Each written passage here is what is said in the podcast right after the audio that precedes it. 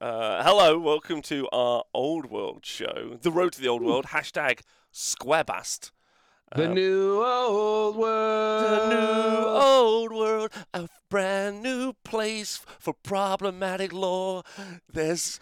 the new, a perfect Warhammer fantasy. There's too many syllables in there. I've actually been working on that way too long for there to still be too many syllables in there. Really wish I'd have told you about a little secret thing before we started the show properly, because there's a very funny, recently a quite famous Warhammer 40k content creator has got into Age of Sigmar, and that's great. Like, if you're into it, just get into it. Like, I'm absolutely super happy for you.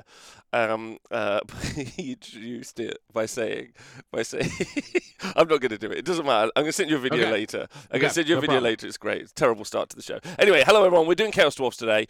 Maybe part one of, I think we discussed it being at least a three-parter. Well, considering we spent no time actually discussing our discussion about the show, I'm going to have to follow you, but I will pull the curtain back a little bit here and say that I did say we've got up to 3 weeks until the drop of the Total War. Of the Total War. In fact, actually, the Total War or the Warhammer 3 or the Chaos Dwarf drop from Total War specifically is what we're talking about, happens this Thursday in 3 weeks. So we've actually only got this week and next week. I thought it was on the Friday. It's a Thursday? It's the 14th. It's a Thursday. Are we starting a Chaos Dwarf campaign in 2 weeks? I don't know what you're doing, but I'm staying in this chair for 4 days. Yeah, I ain't moving. I booked off 4 days. Yeah, I'm just streaming. I'm not even doing it I'm streaming the entire thing for 4 days. I'm hype as hell. So if you want to join in, play some battles, whatever you want to do, I'm going to be like... very creepy with it. I'm going to be naming characters, taking over regions, having like... So it's going to be very weird. There's a lot to go over then because, man, that release looks ridiculous for a lot of cool reasons. So, Roberto, I just wanted to say before we get started that I am working... I have a little hobby progress here for the audience. Nice. Love that. Okay. This is just a little tease here. I said I wanted to thank my friends at the Honest Wargamer Network for popularizing a little thing called Slapshop, because Slapshop allowed me to paint up 18... I feel like I'm at like an AA meeting here. Slapshop allowed me to paint up 18 cavalry bases and 40 20-millimeter infantry bases last night. And they look great. Well done. They look great. What are they bases for? What army is going on them? These are reformed ghouls. What the hell are the ghouls? Blood eater courts. Blood flesh eater courts. Flesh eater courts. Courtesans. Courtesans. The blood clots. The blood clots. They like a food. What's it? What is this? Interestingly, yes. A pastiche of a pastiche. If you kept up with some Dawnster. Nope. Fleshieater Court's the third most satirical faction in all Warhammer. Oh wait a minute, that's right. Okay, sorry. That one was overshadowed by his other ones. Of course, it's the third most. Yeah. So, and if you don't, if anyone who's watching this hasn't watched it, there's a video by a YouTube content creator called Dawn, so you go check it out. Effectively, talk about Flesh Eater Courts, which are a pastiche of over-consumerism while inside a class structure, which is then obviously also Bretonians, because they're Bretonians, and Bretonia is a prestige of class warfare and class subjugation, effectively. And so then the prestige is to not have horses. That's the answer is to do the same but don't have horses or backwards, whatever the situation is. Very interesting, very fun. The only takeaway I remember from that thing, and there are so many that I could have taken away, but it's just that the Skaven are a satire of late-stage capitalism, and I just absolutely fucking love that so much. Yeah, they are. It's great. By the way, yeah. Thanks to Pragmatic in the chat for resubscribing. Eddie Makes, a bunch of you. Thanks, everyone, for joining live. I see you all. It's great to see you. Okay, so, yeah, we were going to talk. It's great that you're doing the bases. I printed out 80 Chaos Dwarfs this week. That's a good start. Do we get to watch the footage of your former Chaos Dwarf collection? Never. You can tell people about it, because but tell people about this journey that you took with the one time, because this is worth it. So I have spelunked far deep and wide into the world of whatever fantasy content is published out there, and on a Chaos Dwarf kick that I went on last summer in anticipation of Roberto coming and me picking up some probably Chinese Chaos Dwarfs, I found a YouTube video called, I think, My Legions of Asgore Collection. And it was this dumbfounded individual from, I think, somewhere in Canada, unpacking what he thought was just a, dwarf army, the Chaos Dwarf army that he bought off of a somewhat notable Age of Sigmar streamer, when in fact what it was the most degenerate horde of Chaos Dwarves I think probably ever assembled. And it was, of course, Mr. Rob's Chaos Dwarfs that he had sold to finance the channel. I think I sold it for like 400 quid. I hate talking about that part about it, Rob. We're going to leave that where it is, because I didn't buy it for 400 quid. And this thing, like, you could have sold, I don't even, it's absurd. Yeah, it is a pathologically absurd large amount of, I can see why you just fire sailed it, because you were like, this is a weight on my conscience, knowing that this is in a closet somewhere.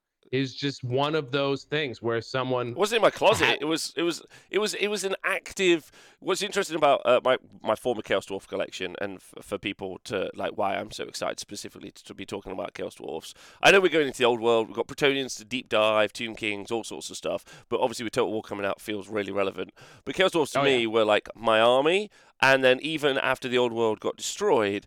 I then went on to play them in fantasy at pretty high competitive level for at least 2 to 3 years. So like were they your South Coast army? Was that the like, here's your free reroll dice? What did you win your? You won. That was just with something I painted a week. That was spiders and not Frostlords, Thunder Tusks. Hilariously, because you could combine them at the time.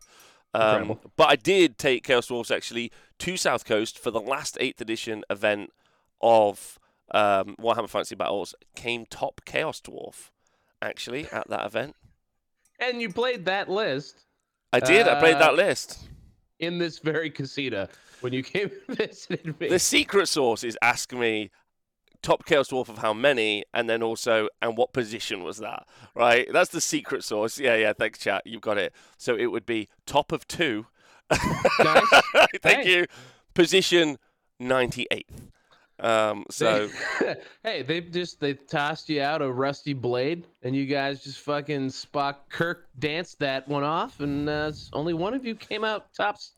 So I 3-0'd, I think. I 3-0'd on the Saturday, and then and the third game was like a big upset, because at that point there was a guy called Scott the Boss playing Beastman, and he was like quite a well-known Warhammer Fantasy Battle player at the time.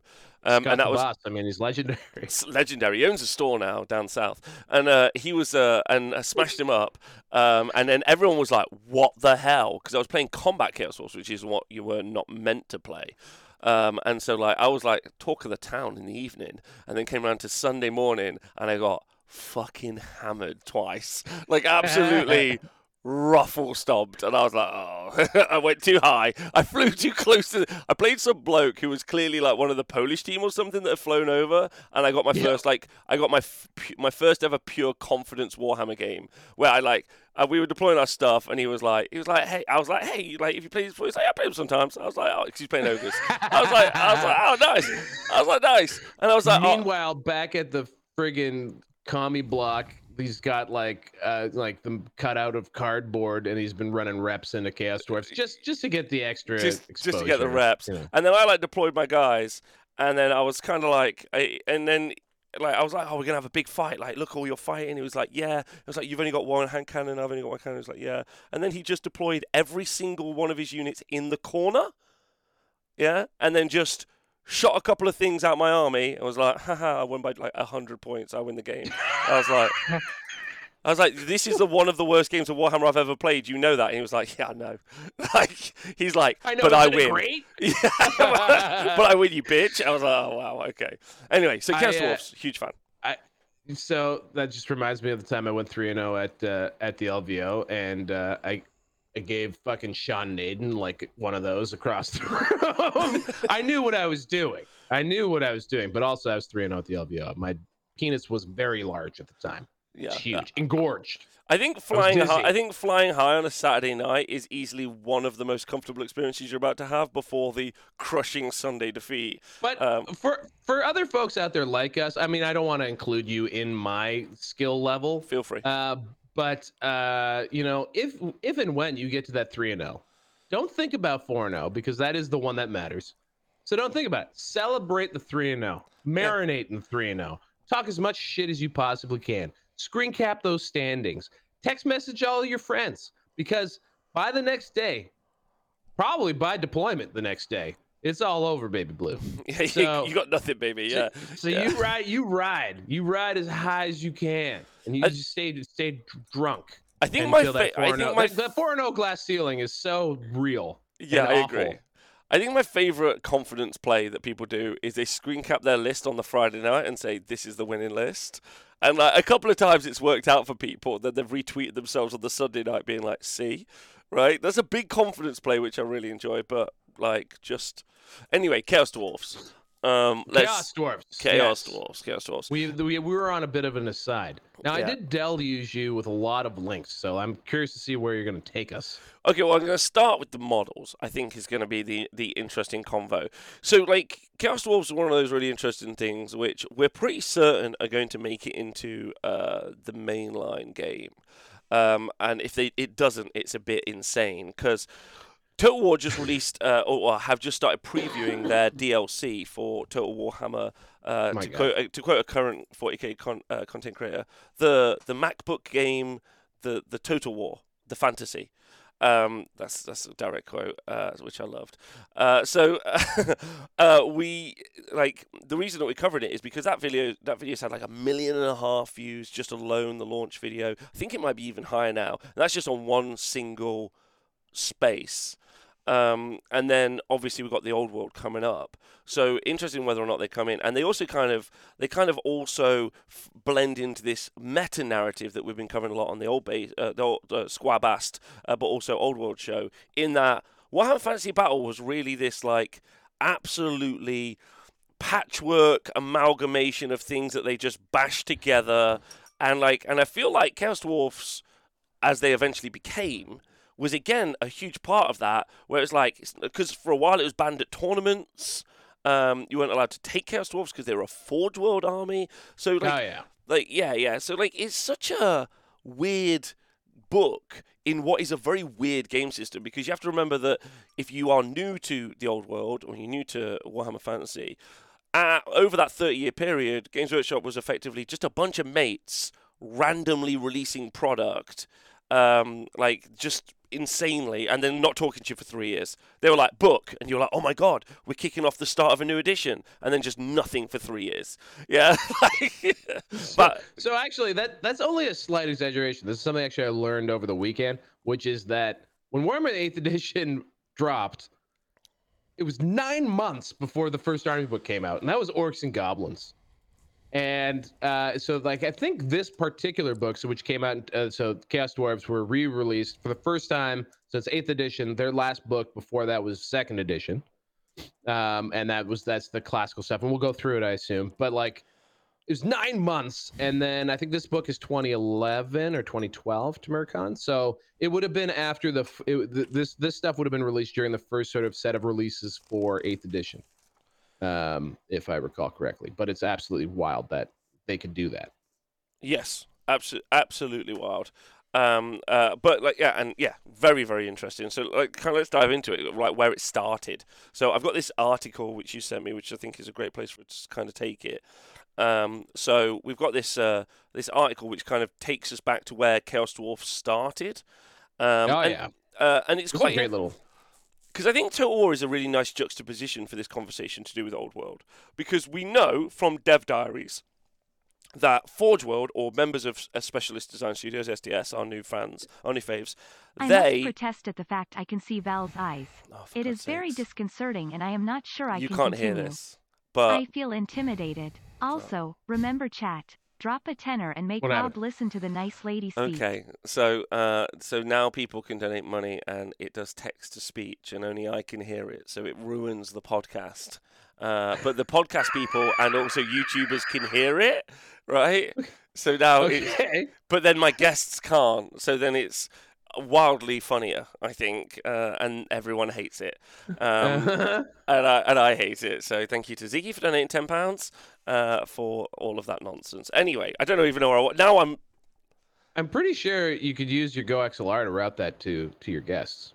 I'll try that I'll do that later. As you can see, I've upgraded a lot, so let me integrate at that point. Where were we? What was I saying? We were talking about Chaos Dwarfs. SDS. So yeah. Specialist Design Studios have consulted loads on Warhammer Total 3. In fact, I know, because I know you've read it, the dev blog from Total War and from Creative Assembly have said that whenever they do DLCs now, they're going to do it with 3 legendary lords. As far as I'm aware, we're pretty tapped out on like 8th edition legendary lords across the board. So they're going to start... Close. Okay, not even close. All right, good. Well, I'd love to talk about this. In which case, there's also the opportunity that they're going to... like, really go into... Well, for instance, with Chaos Dwarfs, they've definitely gone back into the past for some of the legendary lords. So my assumption is that there has to be, and I know that this is the millionth time in our entire lives, Val, being friends, where I've said Games Workshop and these people must have communicated really well with this game company who are producing this game, and there must have been some synergy. Probably isn't, but like, I know that's an overconfidence, but my point is that I think Total War is going to be a really good frame of reference for Old World in, like, almost like mirror universes. No, because they're the same universe. Like, they're mirrors to each other. And what I mean by that is like, will we see Chaos Dwarfs released and all 3 of these characters sculpted, or we will see them never talked about? Like, well, we know we're going to see all 3 of these characters sculpted. Am I right, MNG? Am I right? 3D printers? Let's go.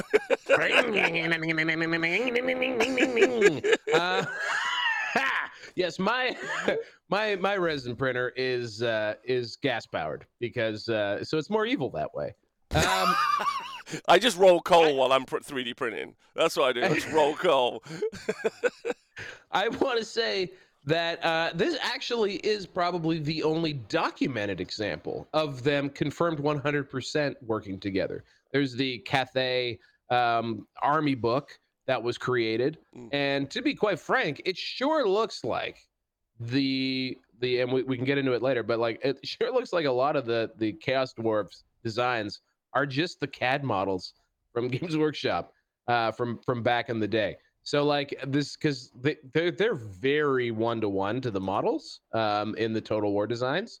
I don't think it's actually pretty wild. It's amazing how bang on the Total War Chaos Dwarf bestiary is. Yeah, I don't think ultimately that, like, I know we have a lot of love for miniature sculptors, like, on the show and generally as a community, but I don't think that 3D sculptors who work in like computer games or other stuff and do not have the expertise or technical ability to just one-for-one recreate that. I don't think that the designs were that complex, or like I legitimately don't think that there isn't like a couple of computer game sculptors out there right now, or several, or most, or even some 15-year-olds with Blender that couldn't probably one-for-one. Okay, fine, Rob. I'm just saying, like, maybe, right? Okay. You know what? I jumped over you so badly over the cost of model kits last year that I deserved it. Last week that I deserved that. So you know what? Jump all over my comment. You're right. Okay, you actually are right. No doubt about it. I mean, people who have actual technical skills can just apparently toss off incredible sculpts like it ain't no thing. Yeah. And charge me $10 a month for them. Booyah, Patreon. Booyah. We got so much content to go. We could just So many things to talk about. Okay, so let's talk about something specifically. Okay, let's talk about this specifically. Right, okay, so we're going to start with where Chaos Dwarfs came from as miniatures. And then I thought, because I've briefed myself on this, and I've caught myself up with the background lore of 8th edition Warhammer Fantasy Battle Chaos Dwarfs. But I thought that this would be, we'll see where we get to with this, because this is quite fun. Okay, so when... can we shout out the source of this? Because I think someone did put a lot of effort into this. So YouTubers and also podcasters, both of you will have in your show notes the link to this article and anything we discussed today, if you want. # Squarebust.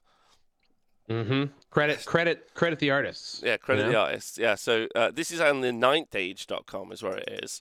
If you guys want to go check it out. And again, the link will be in below. So our first picture and our first instance of Chaos Dwarfs seems to be that Chaos Dwarfs were originally they were just warriors of chaos, but dwarfs. Yep. Like, pretty much, which is the initial picture. So they didn't really pick up a lot of their, like, background lore or mythos for quite a while, right? It does not appear to be thus. Like, a lot of, like, even you can see even there, like, a lot of their core look and style still is not established yet in these. But I mean, 1980s 3rd edition Warhammer Fantasy Battles doesn't yet really look like what we think of as fantasy. Fantasy really coalesces, I say, like around 4th and 5th edition, which would be your, like, what would they call that? I don't know. That's the very vibrant... Red, what do they call it? There's a color palette reference to that era of Games Workshop. It's like red blue era, I guess, or something like that. I can't remember what it is. Oh, that's 4th edition onwards, right? It really feels like Games Workshop as we currently know it as a company. I mean, there feels like there were 3 ages. There's everything before 4th edition Warhammer Fantasy is the Age of Myth. Then you've got 4th to the 2014 version of Games Workshop, where they came out of the hole, started using social media, to now like 3rd wave Games Workshop, which will trigger some people. So we're in 3rd wave. So this is in the Age of Myth. This is when they were making, and we're about to see some miniatures. They were making some crazy fucking minis. Yeah, yes. I don't know how much drugs was happening, but I feel like it was not no drugs. Well, probably not no drugs, but I mean, how many offices anywhere ever they operate effectively on no drugs? That's fair. That's really fair. Come on. Let's legalize weed at least. # Squarebust. This is Thatcher era. You got to take the edge off, or maybe put the edge on, depending on who you are. The original pictures that we saw are just there, and then for podcast listeners, I'm describing a bunch of dwarven, and there is actually, I don't know if you notice in this little lineup, there is what would eventually become the Forge World variant of Chaos Dwarfs, right in the very back. Absolutely. Yeah, which is a little early nod. So right at the far back in the brown, on the back row between the green and the yellow, there is what eventually becomes Chaos Dwarfs. Literally, I would say 1-for-1 pretty much, apart from the terrible sword. Yeah, and I do love that about Games Workshop design, how they will often just... I don't know if these guys knew that they were designing for all time when they were doing these things. But yeah, that guy becomes Infernal Guard and like the base Chaos Dwarf Warrior later on, yes. Yeah, it's pretty cool. And then you got a bunch of other stuff, because they do just look like Chaos Warriors, right? You got kind of big corn hats, you got skull mask, you got all sorts of bits like that. Oh yeah, and front left, that's a good shout. And then here's a few versions of like just a Chaos Warrior and then a Chaos Warrior who's small because he's a Chaos Dwarf.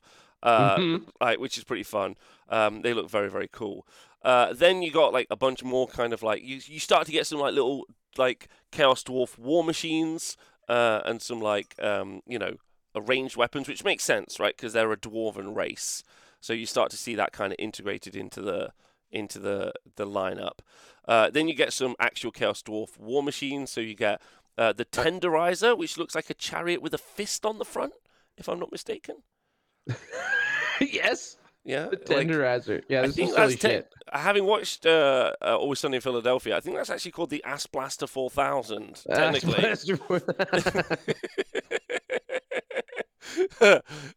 So that's there. We see our first kind of Bull Centaur.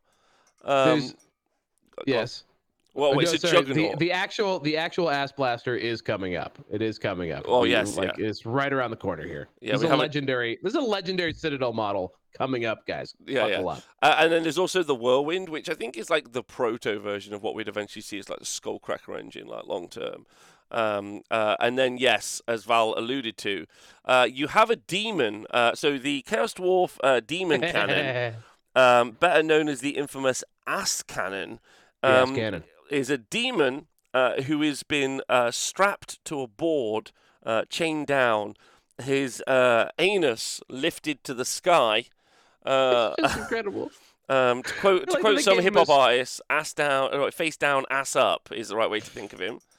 Indeed. And he's got a scorpion tail, just to give him, I guess, maybe some privacy between shots. He can let his tail hang down a little bit there. But yeah, like this is also a wonderful photo of the Ass Cannon because it hints at what's going on. I don't know that I've seen a reverse image of this. This is my actually scrolling through this article a year or two ago. It was the first time I encountered this model. I've never gone to see what the full Ass Blast looks like. But this is clearly the ancestor to the Hell Cannon. I think one of the really interesting things about wargaming often is that the bit that you spend the most time on, like normally the front of a miniature, normally has the most kind of like ornaments and other elements, and the bit that you paint up nicely, and it's always facing your opponent. They get to kind of see your army nicely arrayed before you. This is a nice flip on that, where you get to see the demon's face looking quite strained, and your opponent's just going to see the gaping maw of their butthole, of their purpley insides. Now, the other thing about this, like the Hell Cannon, I always imagine as shooting like some sort of like magical miasma across the table, something that it's conjured. But clearly, the implication here is that they are cramming very large cannonballs in this demon's butt, and it is launching them. What is it about this particular demon's butt? That then, at what point were they like, oh, that man, when that demon poos, it flies. Look at the velocity on that turn. And then one of the other dwarves turned around and was like, what if we put a cannon up there? This feels very much like two men having a conversation. This is only a man invention. Yeah, certainly a chaotic dwarf man invention. Absolutely. It's a special little piece of the Citadel. History, and also somewhat unknown. I think this one you don't encounter this. This is some pretty excellent content, I gotta say, on our part. Yeah, I think talking this about the Ass Cannon. I think this is old school. No one's really investigated or deep dived. No one's got to the heart of the Ass Cannon. Because especially since like this did later on. Oh my god, the reverse image of the. Oh my. I'm not looking at it. Actually, this is far too tasteful, to be honest. But I'm actually looking at that exact paint job, the reverse of it. It's a little disappointing. I would have done more with the butthole myself. But to each their own. I mean, we're not going to hobby shame here. No, we're not. Right, okay. And then we see, moving on from the Ass Cannon, if it's possible to, just title of the show, Chaos Dwarfs and the Ass Cannon. We have a Hell Cannon, or a little small proto Hell Cannon here, on the far right, and then we just got a bunch of others. Like there's some blunderbusses. We see some magical dwarfs as well, which is obviously when we get into it, when we get into the lore, that's obviously like the antithesis of like how dwarfs are like pitched really in this. And then you got some Blood Bowl minis as well from 2nd edition. Wow. Look at those guys. Yeah, they're pretty interesting. And then, then we go from what is, I guess, their pro-release. So 1990s, we get the 4th edition Warhammer Fantasy Battle. And just to keep us up as the Warhammer Fantasy historian, 4th edition, Val, was kind of the kickoff of proper Warhammer Fantasy, right? Well, I would say what we would recognize as proper Warhammer Fantasy. I mean, that also has to do with, our particular vintage. But yes, when a young Val wandered into a Games Workshop, this is what Warhammer looked like. And this is specifically in those days, Chaos Dwarfs, they look like this.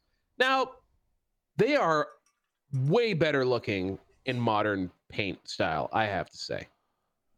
I don't know about you. These guys, what, painted better?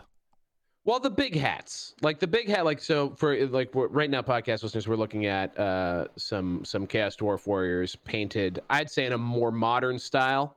Yes, I would agree. And these are the big, these are your big hat, like Orthodox Russian Chaos Dwarves, I think is kind of what we're looking at here, and they are they look great, I think, in this style, as opposed to the sort of that red style of GW that you would have seen them. You know, in the codex, like. Yeah, I mean, ultimately, painting has come on pretty prodigiously, right? Since the ye olden days, and like even some modern, like some old models, getting like new paint jobs really do kind of like bring them to life in a different way. Yeah, it's wild how that happens. Yeah. Yeah, like I mean, I personally think most old models look like ass cannons. What, do you shoot that out of your butt?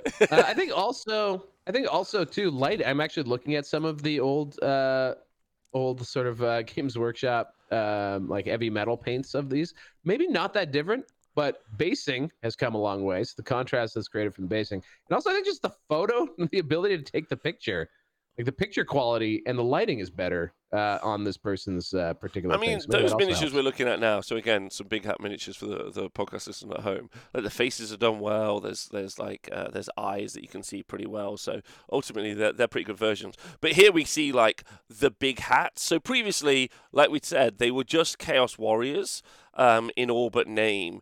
And they followed that kind of like Chaos Warrior aesthetic. They didn't really have their own.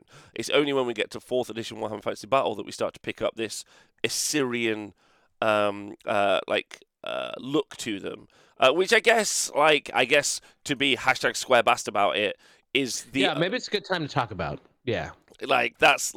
so they are the evil dwarfs who enslave people and are dark and swarthy and fornicate with bulls. So we'll just acknowledge that that's what they're described as, and I'm sure there's some real world depictions or problematic kind of cultural appropriation there, and then we'll move on, I guess. That exists, right? That's very on the nose, or am I wrong? I would say there's probably all kinds of problematic issues with Chaos Dwarfs.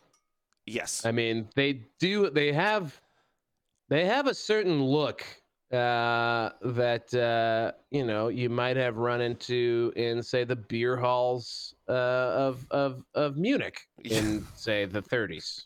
You'd at least seen a poster. You may have seen some concerning propaganda about people who may or may not look like some of these caricatures. That's true. Spiked teeth, the very large nose, the curly hair. There's some unsettling imagery going on here, guys. Yeah. Not gonna lie. But I think really what it's supposed to be is unsettling imagery of sort of the Eastern, like the Russians, if you will. And we're allowed to not like Russians and demonify Russians. That's okay. That's right, okay. Guys? That's okay, guys. That's okay. We can do this. We can do this. Hashtag Squarebust, no problem. Hashtag Squarebust, no problem. That's why we're here to talk about it. You know what? It's fine. But yes, you will note quite distinctly that this probably quite tone deaf interpretation of them is moved away from very fast.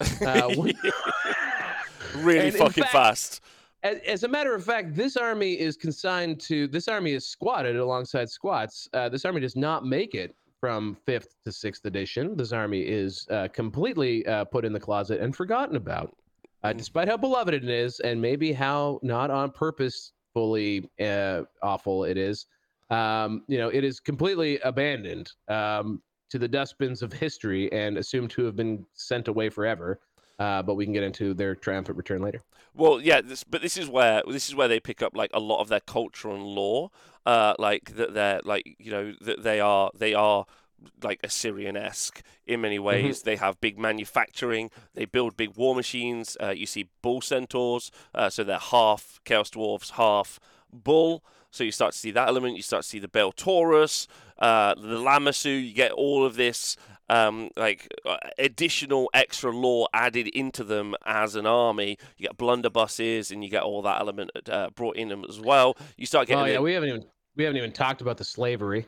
Not yet. So it's like coming soon. Well, but also what's exciting, we get to talk about Grimgor Ironhide because they're obviously integrated. Oh, very good. Yes. Yeah, they're integrated into like lore even beyond their own faction in quite a specific way.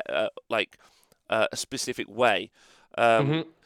What do you think about all the Saber Jokes and Warhammer 3 vlogs about the faction showcase videos? #SquareBase, #SquareNote. Yeah, so if you've been watching the Total War videos, it's quite interesting the way the Square Assembly Creative Assembly, #Squarebust Assembly, have been dealing with it. So Chaos Dwarfs famously just take. I mean, maybe we'll cover this later when we talk about lore, but they take slaves. Right, but in Total War they've been describing them as labor. Yeah, they've been capturing labor, and I'm like, that isn't what that means. But but that's kind of it's interesting though because they're evil. They're an evil faction, so it's fine for them to be evil, right? Because they're evil. I mean, these guys are very unabashedly evil. Clearly evil. There's nothing. There's nothing confused. This is something I will credit with these guys is that they are undoubtedly this is actually the trap I was describing with Scarsnick that I kind of got into, which is night goblins are these fun mushroom doing kind of zany cool bad guys, but they're not. They're savage murderers and they're awful and mean and cruel. And I don't know, the chat's not going to like that, but the way depicted when you start thinking about what goblins get up to. They don't sort of match up to the way that they look, which is a lot of fun and kind of silly. Chaos Dwarves are evil, bad, awful MFers, top to bottom. So there's no getting this one twisted. There's no. There's no. I tried earlier, by the way. This is not a dog whistle. This is a foghorn. You know. Yeah, this is a foghorn. Earlier on, I was reminding myself of the lore. I was catching up, and and we'll get to the lore bit. But effectively, they're a tribe. The Chaos Dwarfs initially are a dwarven tribe, separated out during the Great Immigration, and then they're surrounded on all sides by chaos. And they have to take part in it. And obviously, there's a really good conversation about just being a member of a society, no matter what situation you're in, right? And having to live and exist, and then create. But then these obviously went on to then create, form, and propagate a much more not a much more evil empire, but a evil empire in addition. And I was just trying to in my head, I was trying to be yeah, but the other dwarves left us, fuck them. And I was no, no. And then the next line's and they took slaves, and I was there's no redemption here. This is just out and out evil. Yes. Which is fun. I get to when I play with these guys, I had to just be the bad guy. I just get to be the evil guy, which is fun. And as long as we're conscious of that, I think that's very engaging. We also started seeing the Lamassu, which I have to say. So you got so in the lore apparently. Yeah, I know, right? So in the lore, you've got bull centaurs, right? Which is a bull, which is obviously something that they've integrated a lot into the design aesthetic of the Chaos Dwarfs, and then it's got the wings of a dragon. It's got fiery hooves. It's basically a dragon, but it's a bull. That's the easiest way to describe it, right? That's the easiest way to describe it. And then, go on. Say what you want. Let's talk about the bull centaur. Go for it. Oh, Bull Centaur? We're talking about the Lamassu. No. So because the Lamassu is described as, and I quote, a strange aberration of the Bull Centaur. And I'm this is a strange aberration of crack. This is who was doing LSD, and they saw this in their mind, and they were this is a model we should make. It's wild. It's terrifying. And you know what?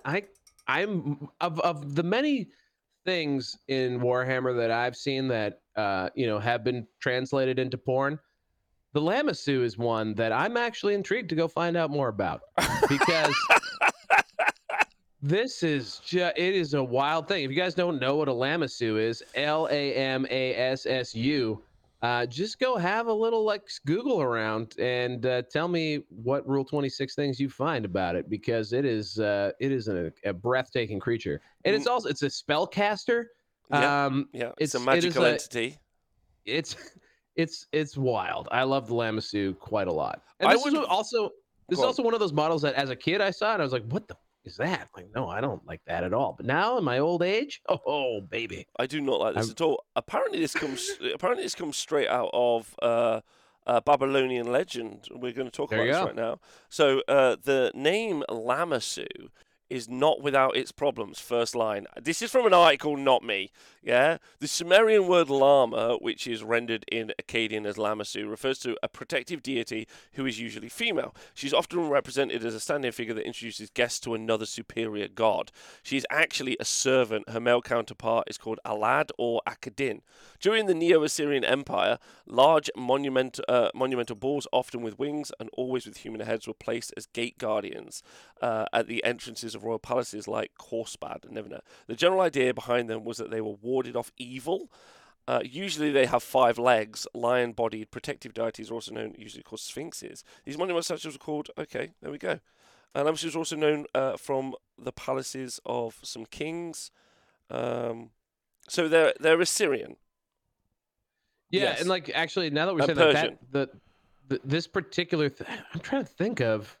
I feel like there's like a famous ruin or examples of this particular mythological beast that I've seen in the past, and that's the first time I ever connected the two. But it is wild, like this particular interpretation of Lamassu. I wonder what Lamassu looked like non-Games Workshop version. Oh, there's for podcasters you won't know. There's a picture on the screen, but not there. It is like not too dissimilar. Like I would say, like pretty one for one, personally.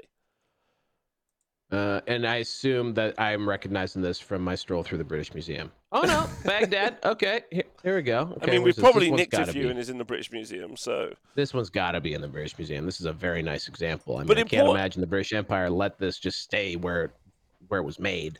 But importantly for everyone at home, I think it's important to note that even if it's based on something in the past, it's really, really shit. Mm-hmm. What? You don't think it's shit? It looks awful. The model? The model is embarrassing. Embarrassing? Oh, Come on. From this era? Not even close. This isn't even like a top 5 derpy model from this era. Really? This doesn't crack the top 10. Come on. We've looked at a friggin' ass cannon. And you're calling out that was the era before. That's true. I'm comfortable to admit that the ass cannon was the worst, the last version. Right? I mean, I'm not even willing to say that. But I will say that, I mean, like, look, this is the era of clown hat nagash. It is. This is, you know, there are some real lookers in this era. And honestly, if you're going to say that the Lamassu is a trash model, then like everything else in this range is trash. And by the way, at the time I would have said this range is trash. But now I see it differently now. Well, like, yeah, okay. I mean, so the bits I do like about this range is I especially like your little foot characters. And I really like the big flags. It's very fun. I like the paint styles. But here we get some of the big characters. So Astragoth, who won't make it into the 8th edition codex, exists, and here he is. So we get the kind of like the backstory on Astragoth. He's the faction leader. You would think so if you came from 8th edition Warhammer Fantasy Battle, you would think it would be Drazhoath, but actually Astragoth is the faction leader. He's the Teclis or the Tyrian sort of thing. And the other thing too that's kind of interesting is you got to wonder if there was an Astragoth somewhere on the shelf, you know, like at GW, because he really is where they like. He's the embodiment of where they go with the faction.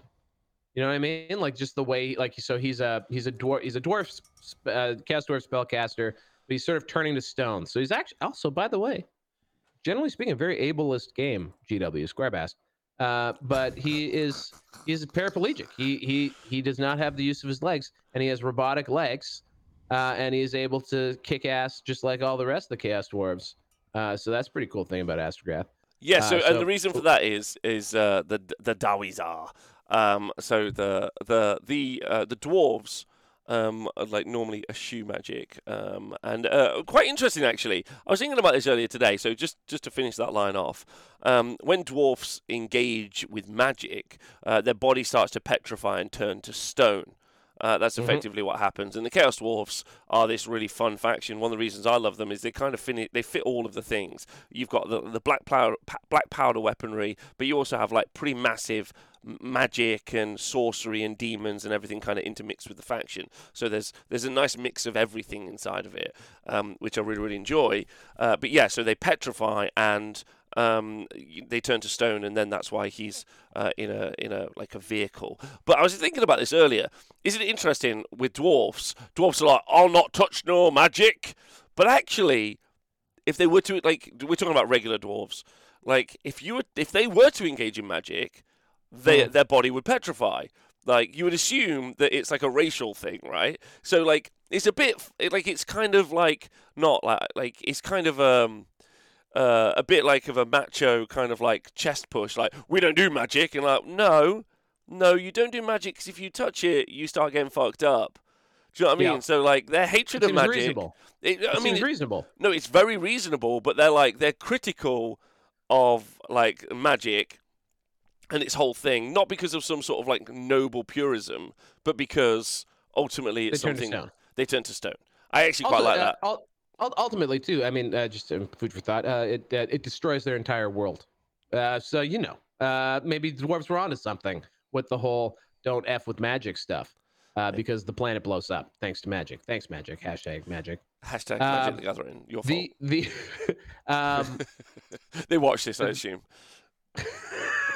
Maybe. Astragoth, so what I was trying to say about him is, so he is like the legendary lord in Total War, as is... does he exist at this era? He exists. Oh, what the other guy? The other guy, Zhatan the Black. Here, he's one of the legendary lords, but also he's the big leader from the Forge World release, which we're about to get to. Does not appear to exist in this era. No, so he's a new character. Okay, yeah, cool. He's a new character. So, we see a bunch of like we start seeing like the overlords, the sorcerer prophets. We get this. We really start to establish with Chaos Dwarfs the whole mythos. We get the petrifying sorcerers, prophets, ziggurat cities, hobgoblin sidekicks. I want to hop in real quick. Just the petrifying sorcerer thing results in just a horrifying thing, which is as the sorcerers progress and they turn more and more to stone, they eventually become completely stone, and they don't, from what I understand, die. They are just frozen in stone, and then they are used as monuments. Yes. Which is just a horrifying existence. Yeah. So you're like they're like these living statues, like trapped in their own bodies of stone. Wow. It's fantastic. It's fun. It's great. It's great mythos, like in my opinion. And then we start seeing some of the artillery brought in. So we get the Earthshaker cannon. Here's an early death rocket in 4th edition. As we said, this is kind of the introduction of the integration of hobgoblins and also orc slaves. Is also something we kind of get part of this story with.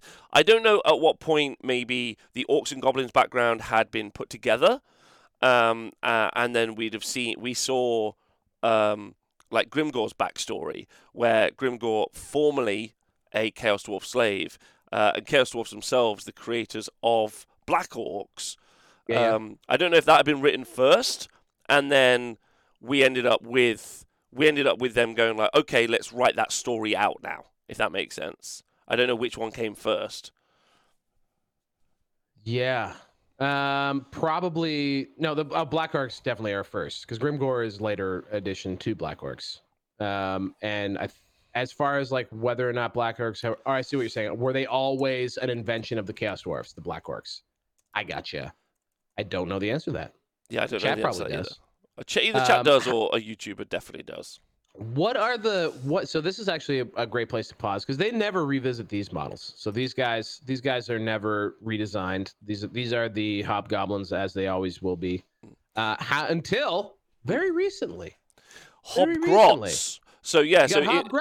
So in Age of Sigmar right now, during the most recent Orc release, we got Hobgrots, and they specifically are they work on behalf of, probably not willingly, and also trade with their Dwarven Smith Masters, is how they're described in Age of Sigmar. That's absolute, really? Absolute canon. They're absolutely in. They've Chaos Dwarfs have been written into Age of Sigmar since 2nd edition. They've already been given a location in Age of Sigmar. They're in the Realm of Death. That's where their citadel and hold is. That was written into the 2nd book. But Cruel Boys themselves, because I've always looked at them and been like, come on, those are Hobgoblins. Like, that's what that is. But they actually legitimately are written as Hobgoblins. They are, absolutely. And they allude to and like their weapons and also armaments, because they have kind of like metallic armor and stuff, and it's kind of like ring metal pieces, which has some kind of Assyrian vibe to it. I would definitely describe. And they say that it's in their lore. It's quite cool. They also have grenades. Yes.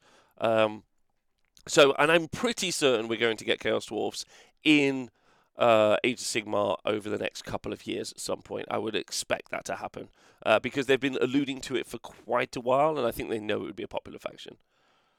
Yeah, and like actually, it was actually shocking to me how recently the Chaos Dwarf stuff, and we keep hinting at it, but the Chaos Dwarf stuff, everything we've looked at so far from a model perspective is ancient. It's like mid-90s, yeah. Early to mid-90s. And there's a big gap, and then Forge World releases a whole new sort of redesign, reimagining of Chaos Dwarfs, and that line of models existed until I want to say 2020 or 2021. So like it lasted well into the Age of Sigmar era, and almost in complete terms. So like because I remember it was months. It was basically a year after I found out what Chaos Dwarfs were. I discovered that was how long it had been since they'd been out of print. So, oh, amazing! Maybe they are in fact making a comeback at some point. It was always the Dreadquake Mortar that got me. I love that miniature. It's so cool. I love that miniature. We'll get there. Okay, yeah. So then we saw more and more Hobgoblins and a bunch of different Hobgoblin sculpts. We're back in. Yes, yeah, they definitely. Yeah, the Hobgoblins I think is something that are quite interesting. Then you got some Chaos Dwarf Man of War. This feels like this was always never going to be a successful thing, in my opinion. Man of War. I think that it was quite clear from the outset that no one in the world gives a fuck about Man of War. Like, I don't know who was like, yeah, they'll want ships. I was like, what? Well, okay, time out a second though. So Man of War, for everyone who doesn't know, is the Battlefleet Gothic equivalent in Warhammer Fantasy. So it's a ship combat game. Lame. It's fought at an epic scale, like maybe 7mm, like it's very, very small scale. Yeah, the models aren't great, but I like considering how much water there is in the old world and like how much the maps are dominated by ocean because it is just a version of Earth. Like it is a necessary part of world building to have the naval element. And I don't disagree with that. You know what I mean? I just don't know why they ever thought it'd be. I really feel like also it makes a lot more sense than Battlefield Gothic, because Battlefield Gothic is supposed to be represented in space in 4 dimensions, and they operate on one plane, whereas, you know, at least this is actually battleships fighting each other. My theory is at this point Games Workshop founders and or employees had got the fucking money in the bank. Like they were smashing it, and they picked themselves up a yacht. Like one of them had got himself at least like a 2-seater. Someone right? had achieved like that tier in capitalist life that they finally have a boat. They got a boat. In the UK, you'd get a canal boat, I think, like something. I don't know. If you live on the coast, we've got a lot of yachters. We've got boat club boys. We've got boat club boys. Okay. I promise. Okay. All right. Cool. So like, I feel like at this stage we had a couple of boat club boys, and then they like turned to each other, like they were in the board meeting, and they were like, "You guys don't have a boat. We should make boats. Yeah, we should make boats." You know what the people really enjoy these days? Boats, yachting. Boating's quite new, actually. I don't know if you know. Everyone loves boating. Okay, so... Not just for the Navy anymore, eh, boys? Pip, pip. Pip, pip. Don't forget, we helped everyone at Dundee. Anyway. Dunkirk, whatever. Right, so... Yeah. Right, so Blood Bowl, then we got a Blood Bowl team in 3rd edition. And this, by the way, is a wonderful example of, like, giving old models that sort of new paint style glow up. Like, yeah. These guys did not look this good when they were originally on the field. You know what I mean? Like, this is a fantastic paint job, I think. Yeah, and also just a fantastic looking team, in my opinion. Like, the Chaos Dwarf team by James Wapple. So then we got... Then we kind of take a break. So as Val pointed out, 4th edition released, 5th edition or 6th edition, get in the fucking sea. Like, they were like, what do you all think of Chaos Dwarfs? And then they were like... Don't care. I also think someone walked in.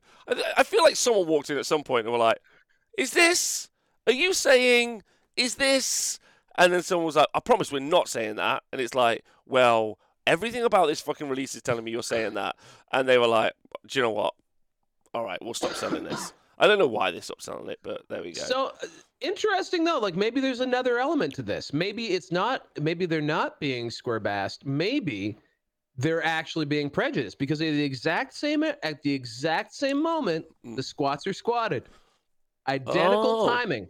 Maybe there was someone in the building who did not like short kings or evil short kings, and therefore, maybe there was a sizeism issue going on. Oh yeah, maybe someone think about it. Maybe someone is sizist. That's a great. Oh, another hashtag Squarebass problem. Mm-hmm. Now this. So I just want to. Shoot, I'm looking at my own timeline. Oh, we are looking here. So this is the Hellcannon. This is the Hellcannon. Okay, so 2000s. We get 6th edition Warhammer Fantasy Battle. We've squatted. We've been shortest as quickly as we can with the dwarfs, and we've jumped straight in with. The 2006 edition Warhammer Fantasy Battle. And we don't get much in the way of Chaos Dwarfs, but we do get the now famous Hellcannon. So they push on from, don't forget that we already start seeing like industry and like dwarven machinery, but they really start to like coalesce this into the idea that the demon smiths and the dwarfs build engines of war made out of demons and demon simulacra, or whatever, however you say that. So we get the Hellcannon with our 3 Chaos Dwarf crew, which is quite nice. The captive demon. I'm just gonna go back immediately to the ass cannon. But that idea of that like captured demon artillery piece, or like that bound demon, literally relates back to a butt chugging demon firing cannonballs at people. It's fantastic. Yeah, it's quite nice. It's quite nice that we get this evolution that, like, when we're playing Total War and someone fires a Hellcannon, you'd be like, do you know originally they shot that cannonball out of a demon's ass? Out of a demon's funnel. But this is the future of Chaos Dwarfs. Like, this immediately announces this is how, if we were to do it again, this is how we would do it. And I think it's an amazing heel turn.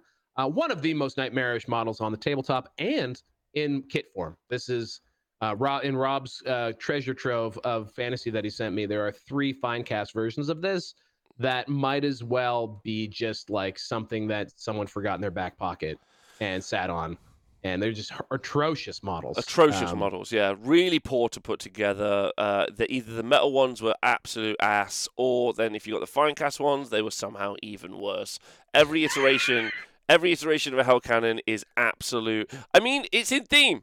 They're all ass. It's all ass, no matter the situation, right? From top to bottom. Yeah. Top to bottom. The dwarfs are cool. You get some little dwarf crew with them as well. The idea is that a demon is trapped inside of the machine, but it's so ferocious that it must be pinned down. So looking at the miniature, it's staked to the ground. And then staking it to the ground so that you can... because it may want to run off and murder people. I have a ass cannon. So we're back on the Chaos Dwarf cannon. So release... That's all we got for 6th edition, the ass cannon, right? Or the hell cannon. Wasn't much. And at this point, a pretty much dead release. So, like, by the way, like, to point this out, so from 5th to 6th, you basically get indexes, right? Like you did in 40K before, and then now again. You had something called, Anyway, it was a book with all of the army rules in it. So literally, they could have kept Chaos Dwarfs in 6th edition, no problem. They could have just been a bunch of like really generic stat lines. They did not make it. They are purposefully excluded until the 2010s. Yeah, they are. At which point we got the launch. I really wish I'd have been into the game at that point to see like kind of the reaction from people. But we got the Forge World and the Dawizar, the release of the Legion of Asgore. So our re-envisioned Chaos Dwarf masters. Some touch and nods to a bunch of the older sculpts. They still, especially on the characters, have that like Assyrian vibe, although not as pronounced in my personal opinion. But they still do have that aspect to them. We get the big war machines, and we'll talk about all those in a moment. We get very much more high-profile, high-def Bull Centaurs and Bull Centaur renders, Taurocs. We got our special named character, the Sorcerer Prophet Drazhoath the Ashen. And then we have a bunch of other stuff in the original kind of OG release. And then we get our Infernal Guard, so like helmeted, much more kind of like dark and brooding Chaos Dwarfs. What did you think of this release? What do you think of this version of Chaos Dwarfs? Well, so again, this is something that I would have retroactively got to learn about this probably like super late in the game, because I wouldn't have picked up on it when I first come back to 40k in 2015. It's probably very recently that I even became aware of this line, and I think they're just really awful and brilliant. Like they have like that like just the deranged machinery that they sort of design and build for these guys is really awesome. And then one thing that I do kind of miss, and this is actually kind of cool about the Total War interpretation of this, is that this sort of that core Chaos Dwarf warrior becomes the faceless Infernal Guard type guy. Yes. And like, so it has that fully helmed look. And so as a result, like the rank and file kind of loses maybe some of its personality. Oh my God. The entire time you've been talking, sorry, you have not been on the screen. We can hear you, but you weren't on the screen. So sorry, press the wrong button. Oh, I was worried I was muted. So that's great. No. Yeah, we got you. That's good. No, I muted myself. So I unmuted myself. So that's great. Don't worry. That's fine. I'm back, guys. I'm here. Worried about my son, but I'm here. So like the helmeted, this helmeted version is a little samey, and so that is one thing that I maybe didn't make my heart sing when I first saw these guys, and I certainly had no love for the big hats because I guess I hadn't obviously stared at a page of them for long enough to discover my love for them. Yeah. So yeah, I would say the core rank and file was sort of like meh. However, there's a lot more to love in this. So I remember picking up the Legion of Asgore, and then someone like giving me, being like, "Hey, Rob, like, can I come give you some of these old Chaos Dwarfs?" I was like, "Yeah, that sounds great." And then being given some of the big hat like sword guys, and me being like, "Gross. What do you want me to do with these?" These are gross. I think these are awesome, personally. I like for me, they're the kind of right sort of like. The kind of right bad guys that I really want in some ways for like a fantasy game. Like I get that they're an army. Like they tell me that with all of their armaments and armor and manufacturing and all of those elements, which I think is very cool and very visceral, which is really like really fun. Then I get like the magic and mystery of them with all of the characters. The war machines add to that kind of dwarven feature of them all, which is really cool and are very unique. I think is really fun. Then the demons and the Tauroxes. So yeah, I like the release start to finish. Let's not. Oh, hold on. You can't just motor through. I know you're trying to go, but I'm not.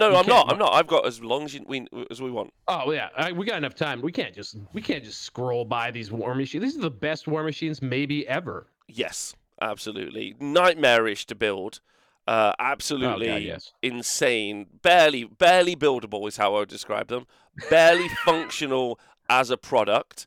But like wonderful, very cool, very evocative, quite unique in game as well. Flame cannon versus like the dwarfs had a flame cannon as well, which is really fun. This one is way better. And then then my favorite, the Dreadquake Mortar is literally one of my favorite things. There's a big slave Ogryn loading up the big cannon. We are quite an ass blast away from the ass cannon at this point in design aesthetic. Yeah, but they do have an ogre slave whose job it is to load up the big mortar balls. This I'm pretty sure this particular unit, as with all things Warhammer, some things are completely useless. I think the Dreadquake Mortar had some play. It was just expensive. So it was also like something that you could weasel onto the table, but it is one of those things that's like, well, why wouldn't you just bring a Hellcannon? But it is pretty awesome, I gotta say. I think also could literally be hooked up to the thing next to it, which is an Iron Demon, which is just a steam engine. And you could just pull them around. They could all be included on carriages, as you can see in the pictures, and they could be like dragged around the tabletop for some reason. I can't imagine an in-game reason why this would be useful. It wasn't when you moved it in game. It couldn't shoot. It was pretty bad. I'm just gonna put that out there. Like, wasn't good in my personal opinion. Well, I mean, why are you moving your artillery piece anyway, right? Like, I mean, it's just. She's just saying that is one of the things about the ass cannon slash hell cannon is that it could actually, because it would actually lose control of itself and like sort of start rumbling up the field. Yes, but it was actually like an actual capable like combat piece, which was kind of funny to me. Yeah, it was really good. Like, so and it's got Chaos Dwarf minders too, so like it's not messing around. Like if you try to go punk a Hellcannon, you might wind up accidentally getting punked yourself. The Hellcannon had amazing rules, gave it some really cool life on the tabletop, and the Dreadquake Mortar here that we're looking at right now also some really cool rules too. Then there's the Iron Demon, which if you've ever looked at the rules for a steam tank and thought to yourself, you know what, I kind of get this. I wish it was more confusing and useless. Someone, the Skullcracker and the Iron Demon are your models. They don't make any sense. The Skullcracker, and like, there's some footage of the Skullcracker in the most recent Total War vid, like being used as a battering ram to take down a fortress like gate. And it is incredible. It is just my favorite thing I've ever seen. So like the imagery, and also just like in Total War, the imagery of these things just like going, like just waltzing through blocks of infantry like they're not even there, just makes me think like how awesome they are. But then in the game, as I discovered playing my good friend Adam Camilleri, we were playing. I got the charge on one, and then we realized that the Iron Demon literally does nothing. It just it literally does nothing. It just sits there. It's hilariously bad. Yeah, it's pretty bad. It was. They made me sad. Interestingly, in Age of Sigmar, for a while, the Iron Demon and Skullcracker were not bad, because they did have rules for a while, which is quite fun. And ultimately, and even the War Machines worked a little bit better in Age of Sigmar as well. Death Reaker rocket launcher also awesome. A fun little additional like War Machine as well. Very cool. We haven't talked much about third-party stuff, but there's an incredible line of dwarves that Rob's currently working his way through from Lost Kingdoms, and they have a Death Shrieker rocket that is just an incredible piece that I really want to print out one day. Yeah, absolutely great.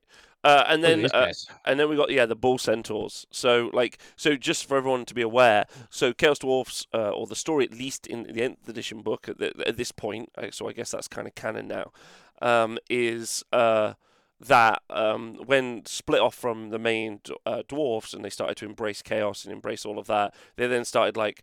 Obviously to entrap demons inside machines, but also to generally they were twisted by chaos and also were trying to like engender new species as well. So they're also like mad, like I don't know what the right word is, but they're attempting to create new forms of life, and the Bull Centaurs are an element of that. Like some people that like think that they're kind of like mad creations from like demon smiths, and other people think that they are like twisted by dwarfs born in the womb, twisted of chaos, effectively, and turned into these.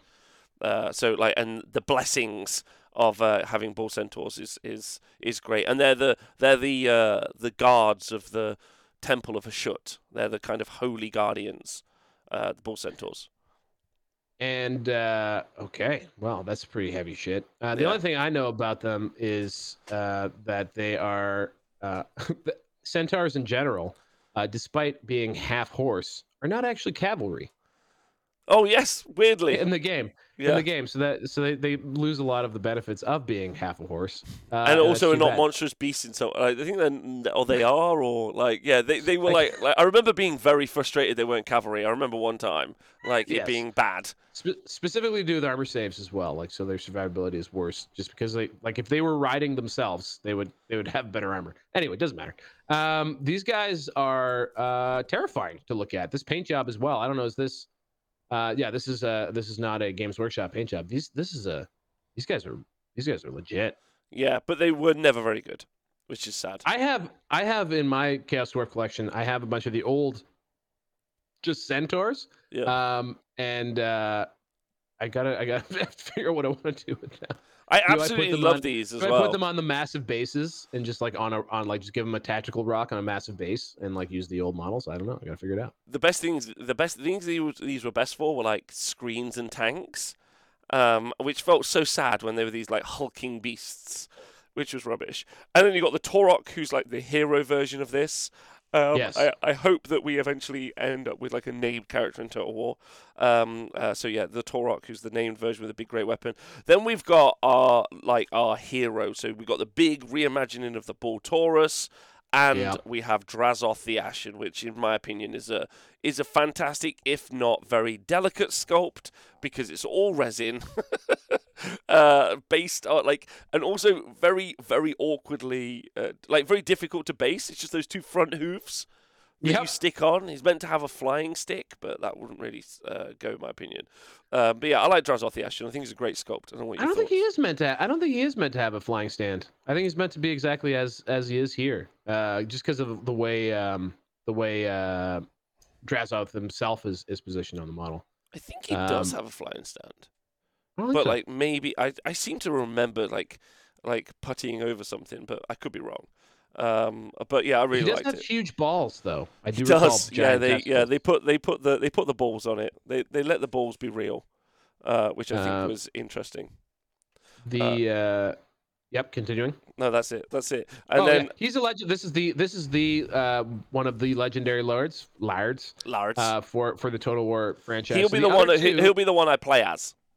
Oh, really? Yeah. Oh, you won't go with old stone legs? No, I'm not going to go with stone legs. I'm going to be a classic Chaos Dwarf and immediately be a usurper to the crown, and go with Drazhoath. Okay, I like that vibe. Yeah. Plus, I like a legendary lord that is a melee combatant and also a wizard is pretty great. On a big monster flying around, that'll be in campaign. That'll be really fun to use, and in battles. Really great anywhere but the actual Warhammer tabletop. Yes, correct. Real problematic. Troublesome in the meat space. That's for sure. Yeah. And then we're on to there was also the siege giant. There was the unreleased, and then we had the Kadai, which were demons kind of summoned / enslaved to the army. Yeah, these are bound fire demons. The siege giant, again, hard to gloss over this sculpt. I think this is a combination of the plastic giant and then just some nightmare fuel added to it. It's a giant whose hands have been lopped off and replaced with just big cleaver claws. Yeah. And what a nightmarish reality for this big old numpkin. A fantastic sculpt as well. Very, very cool. Yes. And then post the end of the old world, they did for a while look like they were going to continue support for the Chaos Dwarfs, which is weird that when they eventually legended it, because we got the release of Shar'tor the Executioner, so our named Bull Centaur, and in my opinion, an outrageously good sculpt. That is a thick dude. I've never actually noticed this guy before. You've never seen Shar'tor? No, never looked at this in my life. Unbelievably good miniature, in my opinion. Absolutely. Brilliant, absolutely brilliant. Every element of Shar'tor's great. He's got a really cool axe. It's nice seeing that evolution as well. It's nice seeing that what does it look like another 10 years on from that 8th edition release? And then you really start to see modern game design. Modern miniature design. You really see how much detail they can put into it, which is really good. And then there was also for some reason a Warhammer World exclusive Chaos Demon Sorcerer that they started to release. Which is just for no reason. No reason to like. Right. Yeah, all right. And then, like we kind of talked about, moving into Age of Sigmar, there has been a Chaos Dwarf in Warcry, and we have had Hobgoblins in Warcry, and that kind of rounds us off. Oh God, that kind of rounds us off. Well, we're missing one very important one that will feature prominently in Total War, as well as features prominently on the tabletop, and that's the Kadai Destroyer. Yes, but it was never released from Games Workshop. No, but there was a weird work. It was one of those things where they had the model, and it's actually kind of interesting. And maybe we can use this. Maybe we'll talk about Total War next week. I don't know, but like the Total War model for the Kadai Destroyer looks a lot like the model Forge World was working on. Well, so they eventually did release the miniature. Kind of. Yes. So he got like re-sculpted, which I think is quite odd. I can't remember what his name was, but the miniature I'm going to show on the screen for everyone now. But this was the mini, who kind of got re-sculpted. They stuck a corn logo on his face. And yes. That's basically it. I owned him, so I don't remember what his name is, but he is the Kadai Destroyer, and then they just literally just took a corn bit on the middle of his forehead, literally like brass. I reckon they were like, oh yeah, corn now. He is Scarac the Bloodborne now. Yes, Scarac the Bloodborne. But if you look at him, and I think someone in the dev team said specifically, yeah, this was just meant to be the Kadai Destroyer, so we just changed it a little bit and released it in Age of Sigmar. It's been a while since I went and re-examined these models, but like the original work in progress Kadai Destroyer, I guess it must have been like a Warhammer Day or something at Forge World where they revealed him. He's really badass. Like he's huge. He's awesome. But he never made it past that. But now he does exist, and Imenji will make sure he really exists in hopefully just a few months. We should email him a lot. He has a Patreon. I know. I'm subscribed. Don't worry. The one thing though that I will say is that as cool as this is, again, Lost Kingdom, the Lost Kingdom Kadai Destroyer is just. Maybe do you have 5 minutes? You want to just quickly do? I can go get it. Yeah. Because I feel like Lost Kingdom is like the unofficial Chaos Dwarf now. You know what I mean? Like, right, you think this is where you go to get your Chaos Dwarf? I mean, it's where I went to get my Chaos Dwarf miniatures, as an example. Let me just give them a minute. It's just loading. I mean, it's also where you go for your Bretonians as well. So Bretonian. Okay, so I have so many nuanced opinions about Lost Kingdom because they definitely aren't just Games Workshop style. Like they have their own aesthetic, and also they're scaled correctly, which makes the Bretonians for me hard, because especially like rank and file Bretonians are just 32 millimeter humans, and they don't look right when you put them next to Games Workshop shit. But that's not to say that the dwarves, however, are not just breathtakingly perfect. Yeah, so I'm just opening some up now so everyone can look at them. And if you are listening to the podcast, then just go on to Lost Kingdom Miniatures. That's the place for all your minis. And for all the things that they have, like, and yeah. And they have like a bunch of stuff that like is a bit more world buildy, you know, like they have like weapons and all sorts. They have a lot of really fun stuff, in my opinion. So I'm just opening up some. I'm opening some of these up now for everyone. So some really cool, like Mesopotamian style, I could only. Yeah. So just so your basic Infernal Guard. So these are the guys who I'm printing out. So they very much kind of are, in my opinion, an amalgamation of the Big Hat Chaos Dwarfs, while also the Forge World variant, or they're just the Big Hat Dwarfs kind of like more modernized, which I think is quite fun. I don't know what you thought about those minis. I gotta make sure I'm looking at the same thing as you are. These guys, I think they are really exactly what you just said. They're a really cool combination. So now you don't have just those faceless Infernal Guard with the melted on helmets. You kind of get that height. They look unique and very Chaos Dwarfy to me. I think these guys are phenomenal. Yeah. So these are the guys who I'm doing for my Chaos Dwarf kind of infantry. And then they've done some Bull Centaurs.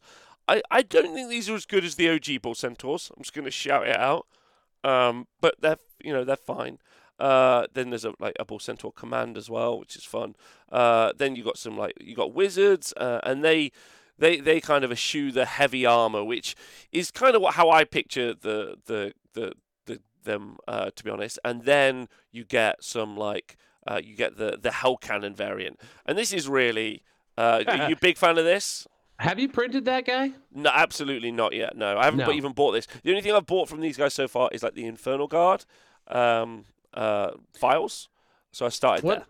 One thing about Lost Kingdoms that sometimes I think misses a beat is they go over the top with size. And I think that's kind of unfortunately what's happened with this thing, is that it's just too big. I think in concept, again, as far as really picking up on those Mesopotamian cues and things like that, it looks dope. Yeah. But I think in as far as something I would ever put on the table, I don't think it fits. Yeah, I don't think it fits on the table as well, in my opinion. So I didn't pick this up. I wasn't a huge fan. But then you got to respect the design. Then our Skullcracker war engine again is machinacious, and it does have, and it's quite interesting where they went with the Kadai Destroyer for the Total War franchise, where it was very machine or heavy. Much more than I kind of expected it to be, to be honest, which I thought was weird. Then they do have their version of the Kadai Destroyer, which is, again, a mechanized kind of heavy runic bull. Did you like this version of the Kadai? I love this version of the Kadai. I have printed this version of the Kadai. I had to print it, I think, at 70% size because it's just comically massive. But this model is just absolutely one of my faves. One place where it does fall down a little bit is on is how it's actually set up on its base here. Yeah. I've actually got, so you can see how it has a custom base design for it. I actually have it on its own base that I sort of made to sort of get him so that he's more horizontal. I think they kind of screwed up the posing on him, to be honest with you, but I just love this idea of the Kadai Fireborn. Sorry, not Fireborn, but Destroyer. I think he's cool. It's very cool. I mean, I think you could do that more times. The incense swinging off of him. There's all this smoke trailing and stuff. He's great. There's another version of the Centaurs, which I much prefer. They're a little bit more... These are the renders. The renders, yeah. These are a little bit more a little bit more stock, but a little more heavily armored. These are the big boys. So the other ones were just centaurs, and these are the bull centaur. These are the renders. So these are the monstrous cavalry-sized guys. And then again, we've got a Torok variant, which is quite fun. And then I think we've got war machines, kind of weird. They're quite fun. We do have the blunderbusses. I did pick up the blunderbusses as well because I was very keen to get in. That's something that unfortunately, hopefully, Old World helps fix because the blunderbusses in 8th just are so bad, and expensive. But I love the idea of them for sure. I really didn't like the hobgoblins that they did or the man gobbos. I thought that they were too man-like. There's too much of that, so I wasn't a fan. The flame cannon is weird. Pretty mental. It's a golem brought to life, which I think is very cool. With a bunch of flame weapons. Yeah, it's a miss for me. I was just gonna say, on the hobgoblin perspective, I have not found anything better than Cruel Boys as far as hobgoblins are concerned. Agreed. I think Cruel Boys look fantastic. And now that they've added the wolf cab too, so they have the mounted options. Now you can make hobgoblin cons on wolves and stuff. We're getting kind of techy. Do you want to know something about the hobgoblin release? Because that came out in the new Gloomspite Gits book. Please do. Absolutely zero integration with the rest of the book. It's as if they released orcs and goblins, but everything was just orcs, and then there was just a goblin unit, and you're why is this here? This is so not a part of the rest of the army. So there was just these weird, the rules don't make any sense. None of it makes any sense. There's just, so either there's a hobgoblin release in the future, there was a stalled hobgoblin release. It's something that didn't quite make it into Old World. I have no idea right now. Which is odd. The blunderbuss miniatures I think are very cool. They've got big stone skull helmets, which I think are fun. I'm not out of love. I don't hate the Bull Centaur kind of special lord. I think it's okay. I mean, he is being directly compared to Drazhoath, and that's just such an incredibly dynamically posed model, and this guy just sort of is a bit stunted. Agreed. He doesn't look great. And then finally, whatever this absolute nonsense is, which for the podcast listeners is it's described as a Maghorn siege tower. It looks like a giant rhinoceros with a three-tiered siege engine apparatus stuck on top of it. When you aren't constrained by action by the realities of actually having to produce your creations, you can do some wild stuff, and I think these guys do get caught in that trap sometimes. Definitely, I'd be curious to know how many people have ever actually created that. There's only one thing that I think that really stands out in my memory that I'd love to point out, which is the rocket launcher, and I think it does hold up. It's the rocket launcher for these guys. Yes, I'm gonna do it. How much is the file for this? 18 euros. Are you looking at it? Yeah, well, no, I'm not looking at the fire one. I'm just looking at the siege tower. I'm going to produce that. You want to make this? I think I'm going to make this, because fuck it, why not? Okay. Right? Why not? I mean, it's going to cost it's going to cost what? So the file's $18, and I reckon that's a kilo of resin, if it's anything. At least, yeah. So that's... look at the base he's on. That's like a knight base. This guy is a gargantuan squiggith with a howdah that's a foot tall. Okay, so it's like a kilo of resin. So it's going to be like a 50-pound miniature, roughly. That's pretty outrageous. I'm just going to find the Hellcannon or whatever it is. The rocket launcher. The rocket launcher. I hope I haven't skipped it. It's next page. No, I think it's in the next page. There's another hobgoblin. Oh, there's a rocket launcher. Oh, the rocket launcher does look great. Yeah, okay, I really love the rock launcher. All right, okay, this is good. Some men climb mountains, some print minis. Exactly, I'm going to do it. So £50 of 15 hours of printing. It's going to be way more than 15 hours of printing. Are you insane? That's going to be a week's worth of printing. The rocket launcher is very cool. Yeah, it's being loaded by I'm not sure what it's quite being loaded by. Is that a Chaos Dwarf demon? Some sort of weird not centaur. Probably would make more sense to give him a horse body. Much more sense to give him a horse body, to be honest. And it's being run by a not Chaos Dwarf as well. So yeah, I just really like the weird, the actual machine aspect of it. Yeah, I think the machine's good. There's also some hobgoblins also firing off some other missiles as well. This is it feels like that they just they got to a certain stage. They were like, we definitely need to do that, and then they were like, okay, so also make the flame cannon. They were like, golem. What about a golem? They're like, okay. Yeah, but kudos to them, right? They are obviously designing their own stuff and using their own imaginations. They're not just doing 1-for-1 copies, which are also wonderful. Imanji, keep up the good work. Keep going, Kamak. You got this. Okay, I agree. All right, so to top it off, because it's kind of where we are now, because I guess actually post the 2010 launch, we saw a bunch of. Someone in the chat said that there's other Chaos. I think maybe next week we could look at a bunch of other minis and stuff. I'd love to talk about the lore as well. I think that'd be really fun. Talk about armies and things.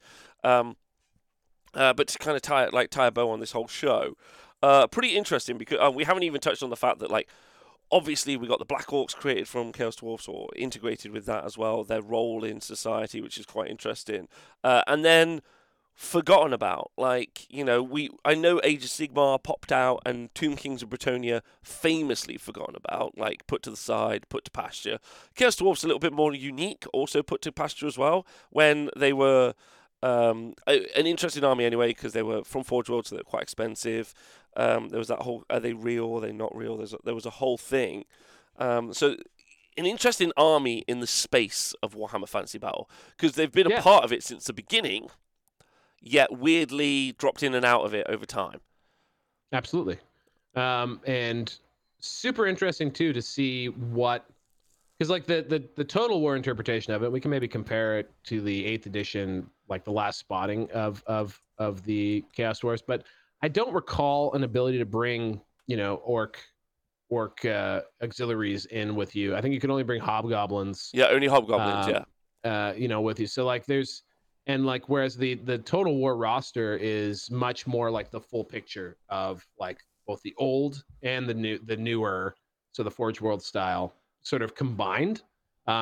So it takes from both the style and aesthetic and the units of the, you know, the old big hat, you know, Battle Days 4th and 5th edition line. And it also takes from the Forge World line, and also takes from, you know, having, you know, sort of just orc warriors and black orcs and auxiliaries. So like it is a much more total version of the Chaos Dwarfs, which would be fun to look at and play with. Also, I assume you haven't been watching the playthroughs of them. I have. Just absolutely OP. Like they look like there's no point in playing any other races in Total War. I don't understand. They can just automatically build stuff with their labor. labor. They look impossible because I kind of want to like, as we know, I'm a dwarf sympathizer these days, and I've been trying to figure out how to like get that urge out of me to like, you know, rep the dwarves and maybe right some wrongs that I saw in my reading of Snickrot. So maybe I think when the Chaos Dwarves drop, maybe I'll just play a Thorgrim campaign with like the worst dwarf army, one of the worst armies left in Total War that hasn't been touched in forever. And just literally go to find the Chaos Dwarves and take over their cities and just destroy them, root and nail. I imagine I will just get shit mixed repeatedly, because goddamn, they look good. I mean, one of the things I think that Total War does really, really well, and is a nice mirror, like an almost an accompanying. I feel like when Old World releases, they are accompanying pieces. They are. That's simpatico. They're together versus like at odds or even different universes. Is Total War does incredibly well at producing the environment around the infrastructure. Like for Chaos Dwarfs, I've seen a lot of gameplay stuff. They've got a lot of infrastructure around labor, of course. Their steam engines are actually used for going out and doing like trading and being the arms manufacturers of a lot of local people. But even when you play with any of the other races, you get like the camps that they would build and you know what I mean?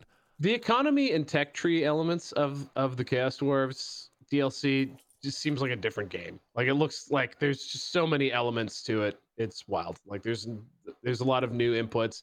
There's labor, there's resources, there's manufactured goods. There's like, you can shift, you know, your slaves around from different places. Like it looks, it's, there's a lot.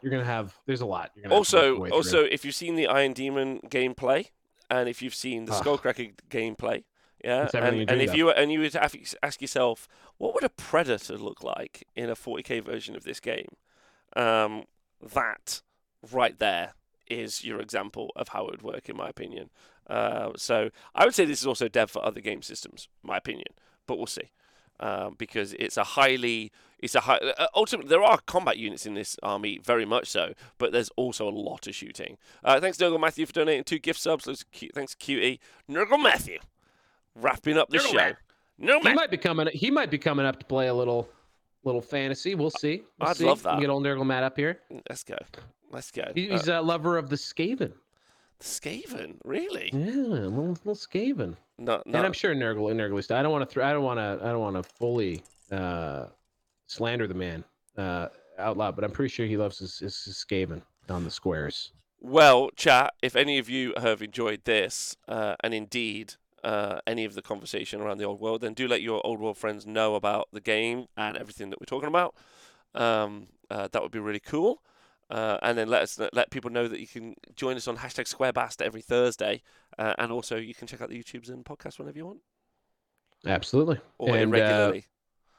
My fantasy content plug this week will actually go to what sound like a couple of nice dads talking about Warhammer, something called Garage Hammer. And I have spelunked to, like, they have over 300 episodes at this point, so like they're like the independent characters of what was Fantasy Then AOS, but they've been around for a very, very long time. Anyway, I spelunked all the way back to the beginning of their 8th edition content, because it's there on their website. So I've been listening to them review 8th edition book by book, and it's been a lot of fun. As is their finale episode, in which they confusedly discuss what, like, the episode where AOS is released, they look back on 8th edition and talk about it. And there's just the confusion and sadness that the end of fantasy brought to people who love fantasy is just always just awful to listen to and see when you go back. Because no one knew what was happening. No one had a clue. They knew the world blew up, and they were still like, but really? But okay. But they knew that there was a game coming, and then Age of Sigmar came out, and it was just like, it didn't have any rules. Like, it didn't have, there was no way to pick an army. It was so confused. It was just, they are disoriented. They don't understand what is going on. And not only that, but like, your average fantasy fanboy was treated like absolute shit all the way through. A mass trauma event. I agree with that, bud. But it was like, you were like, if you really like fantasy and you just wished it could be better, and like, you were always hoping for the next edition, because that was the thing that like gave you hope that they would give it a real go the next time. And then the next time is, no, actually, we just blew up that thing that you've been clinging to for fucking 10 years, hoping that we'd get around to making it better. Now we're going to destroy it and then replace it with a game that we didn't even finish writing. Incredible stuff. Just like, the tier of level of trolling here is just wild. It's just vindictive. What's also wild is that's a company who like then went on and continued to be the most successful miniatures and also tabletop producers in the world. And we just moments ago saw the South Park reference. Like, they're literally playing it in South Park. There's going to be an Amazon movie franchise. These, like, we're a company who very much have got like a lot. They've got a Blizzard moment coming in the very near future. That's happening. Like, this is, of course, one of my favorite, like, the meta sort of, like, the meta brain of like the company and all that, how it develops. I think I will end on this note, because I am at the point where I have to go, but I will end on this note, which is, I think fantasy being completely mutilated, destroyed, and squandered, and then the launch of AOS being a catastrophe. I think that combination of events is what gives you the company that then got on a very different trajectory, because I think they almost sunk the ship. Yeah, they did. I was brought on board at that point. They were like, we've fucked up. Yeah. So so I think from the ashes of fantasy is actually a series of terrible choices that they make that eventually, you know, someone had to have the wherewithal to realize that, hey, this ship is sinking. We got to do things a little bit differently. And then they did like the one or two obvious things differently, and they're like, oh, right, good enough. And just for some reason became the most successful company in the United Kingdom for many years. Like, literally, they did it's wild. Anyway, we can end there on that delightful note.